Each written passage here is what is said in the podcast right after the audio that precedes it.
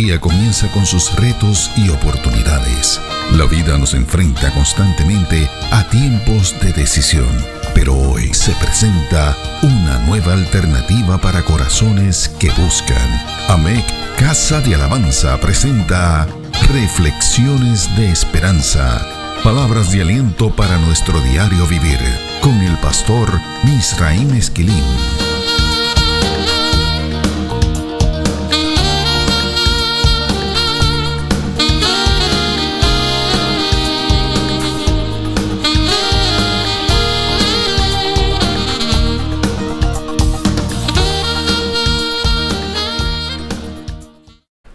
Recibe bendición del Señor. El pastor Charles Smith decía en uno de sus comentarios bíblicos que el Salmo 91 obliga a sus lectores a contestar una pregunta. ¿En dónde vivimos? La posición del escritor de este salmo es que el mejor lugar para residir es al abrigo del Altísimo y bajo la sombra del Omnipotente. El verso 16 de este salmo es un excelente ejemplo de las bendiciones que recibimos cuando decidimos que ese es el lugar de nuestra habitación. Escuchemos cómo dice el verso 16 del Salmo 91. Lo saciaré de larga vida y le mostraré mi salvación. Este verso describe unas promesas muy particulares para aquellos que buscan el abrigo del Altísimo y deciden morar bajo la sombra del Omnipotente. O sea, que estas bendiciones están reservadas para aquellos que han decidido vivir cerca de Dios. Estas personas son descritas aquí como seres humanos que aman a Dios y que lo conocen por su nombre. Los versos del 14 al 16 de ese salmo revelan que algunas de estas bendiciones están asociadas a procesos de liberación que Dios desata sobre aquellos que buscan el rostro del Señor. Esos versos dicen que Dios los libra los pone en alto, los libra en el sentido de rescatarlos y les permite contemplar, recibir revelación de la salvación. Estas son las cuatro naturalezas de estos procesos de liberación divina que presenta este salmo. Estas bendiciones están acompañadas de las siguientes promesas. Dios va a responder al clamor de ellos. Dios va a estar presente en los momentos de angustia continuará mostrando su favor honrando a los suyos y les concederá vidas abundantes, plenas, vidas que producen satisfacción. Las aseveraciones que encontramos en el verso 16 de este salmo forman parte de estas bendiciones finales. Como sabemos, estas describen la promesa de que seremos saciados en nuestras vidas y que veremos la salvación del Señor. Vamos a escuchar nuevamente tres de las traducciones de ese verso que nos ofrecen algunas de las versiones bíblicas que hemos consultado. La versión Palabra de Dios para Todos dice, Haré que disfrute de una larga vida y le mostraré mi salvación. La versión Dios habla hoy dice, Lo haré disfrutar de una larga vida, lo haré gozar de mi salvación. La nueva traducción viviente dice, los recompensaré con una larga vida y les daré mi salvación. Mencionamos en nuestra reflexión anterior que el concepto hebreo que se traduce como saciaré, disfrute o recompensaré, puede ser traducido como tener los deseos satisfechos. Además, puede implicar que se ha podido mantener una confianza plena en las circunstancias presentes, así como para las del futuro. Este análisis se reviste de suma importancia cuando entendemos que nuestra naturaleza como seres humanos está ligada a anhelos y deseos. Los seres humanos vivimos procurando satisfacer estos. El concepto anhelo viene del latín anhelare, que puede ser traducido como dificultad para respirar. Los anhelos surgen de las capacidades que tenemos como seres humanos para la abstracción racional. Esta es la preferencia de que algo ocurra mientras provoca el compromiso de nuestros pensamientos, de nuestras emociones y de nuestro tiempo. En cambio, los deseos son un tipo de pulsión que se experimenta por algo que uno apetece.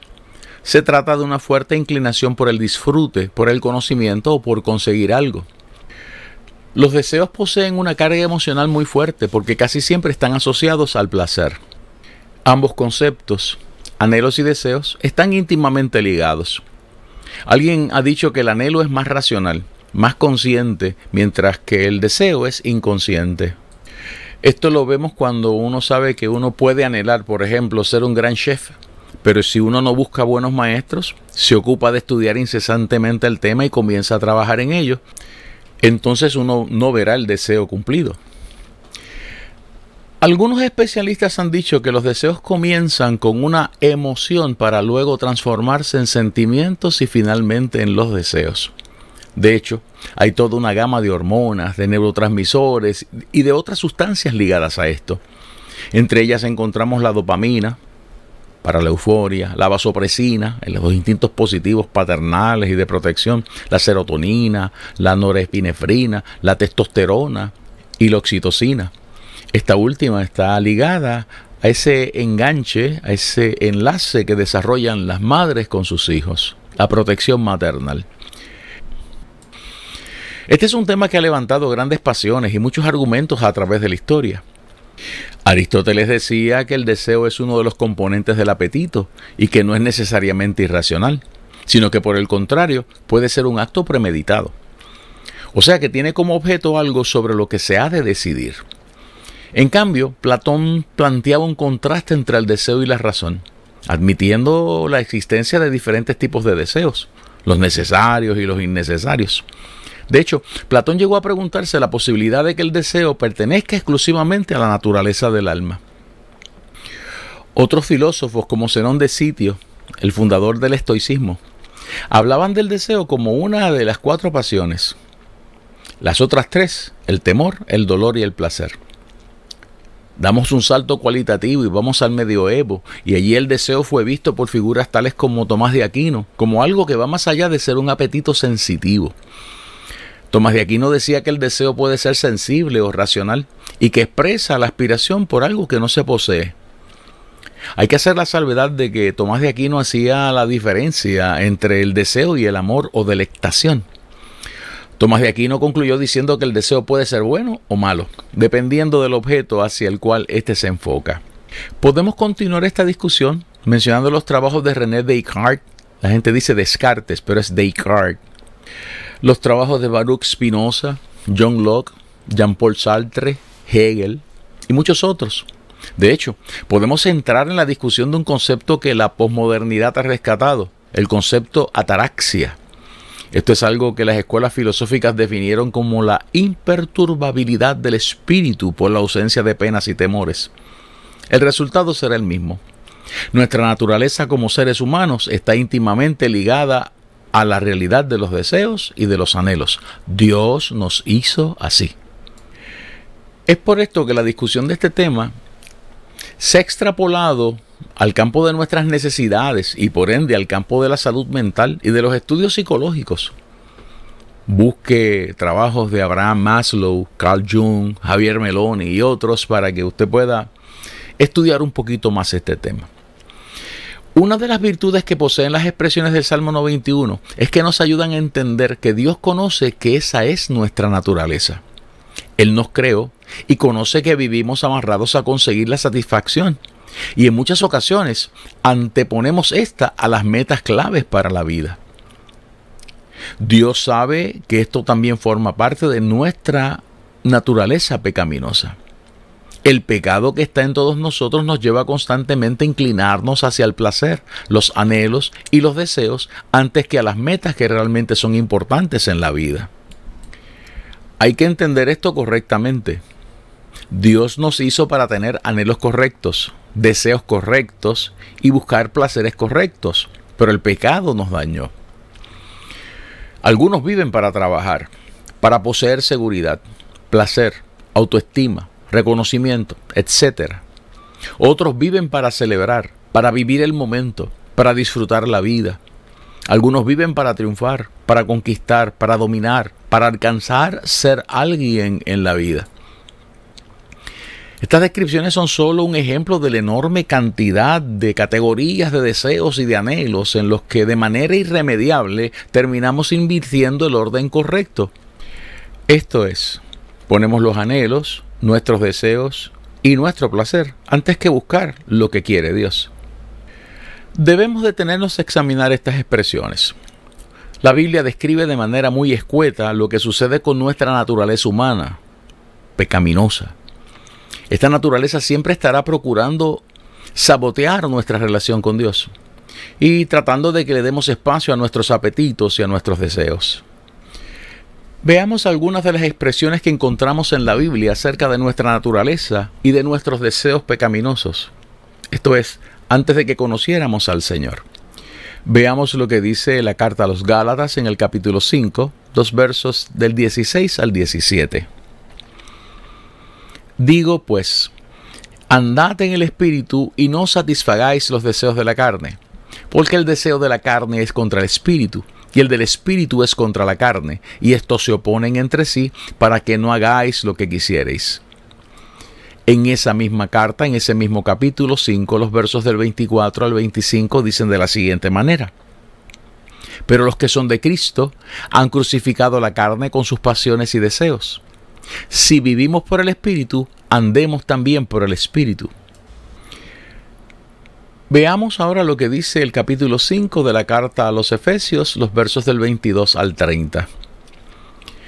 En cuanto a la pasada manera de vivir, despojaos del viejo hombre, que está viciado, conforme a los deseos engañosos, y renovaos en el espíritu de vuestra mente, y vestidos del nuevo hombre creado según Dios en la justicia y santidad de la verdad.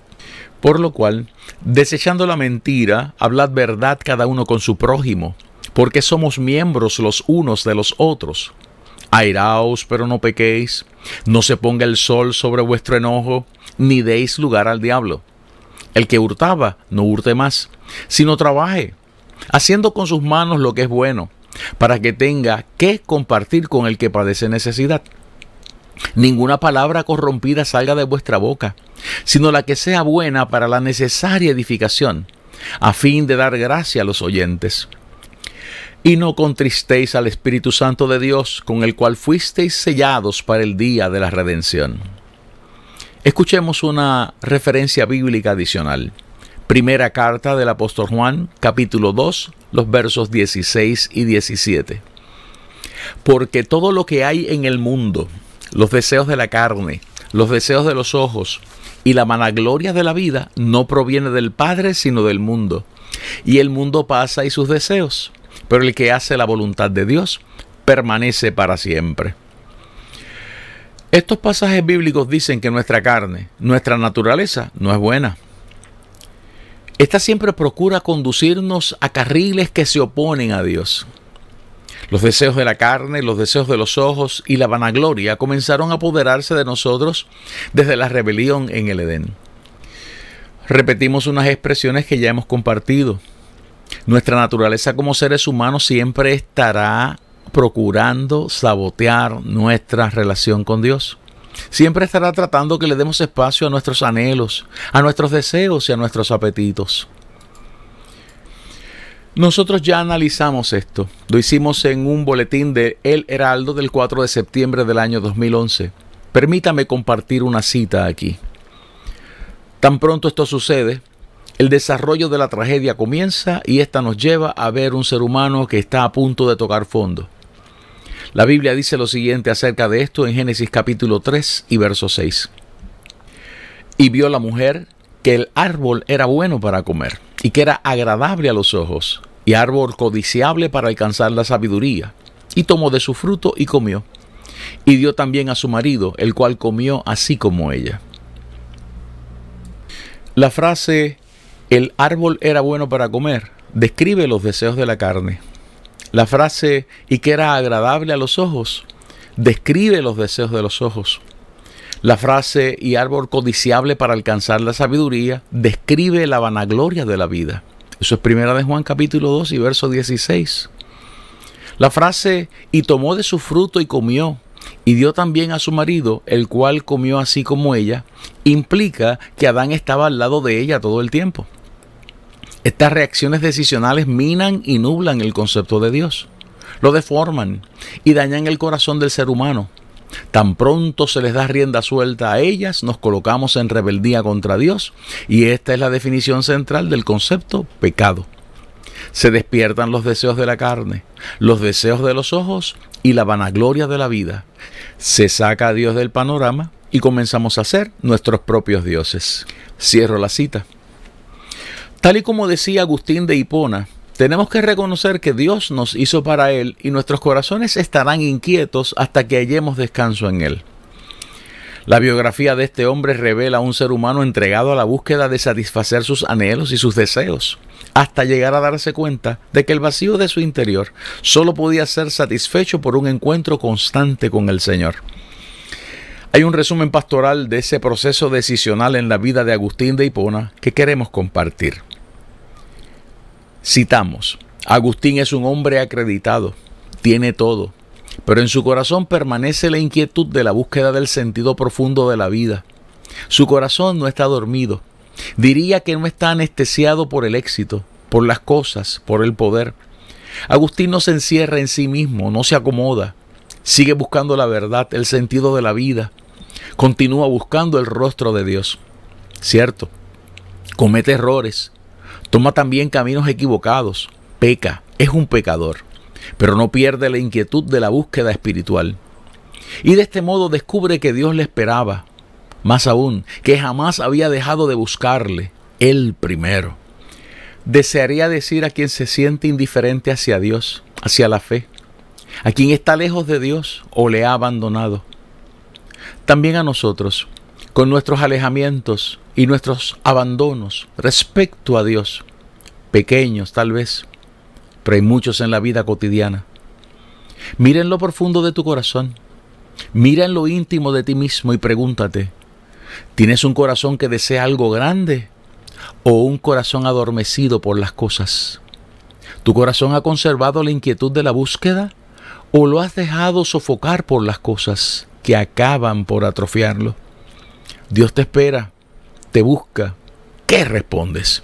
¿Te has dado cuenta de esta situación de tu alma? o duermes? ¿Crees que Dios te espera o para ti esta verdad son solamente palabras? En Agustín es precisamente esta inquietud del corazón lo que le lleva al encuentro personal con Cristo. Le lleva a comprender que ese Dios que buscaba lejos de sí es el Dios cercano a cada ser humano, el Dios cercano a nuestro corazón, más íntimo a nosotros que nosotros mismos. Pero igualmente en el descubrimiento y en el encuentro con Dios, Agustín no se detiene, no se arrellana, no se cierra en sí mismo como quien ya ha llegado, sino que continúa el camino.